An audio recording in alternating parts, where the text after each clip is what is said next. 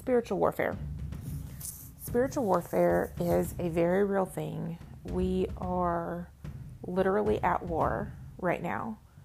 And I believe that it is imperative that we, as women, as parents, um, you know, I am a wife and a mother, that we come together and share how we are handling this and how we are keeping up the fight.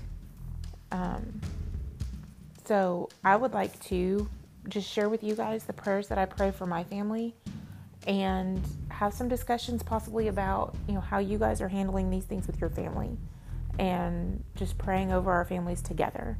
So join me on Fridays and we'll talk about it.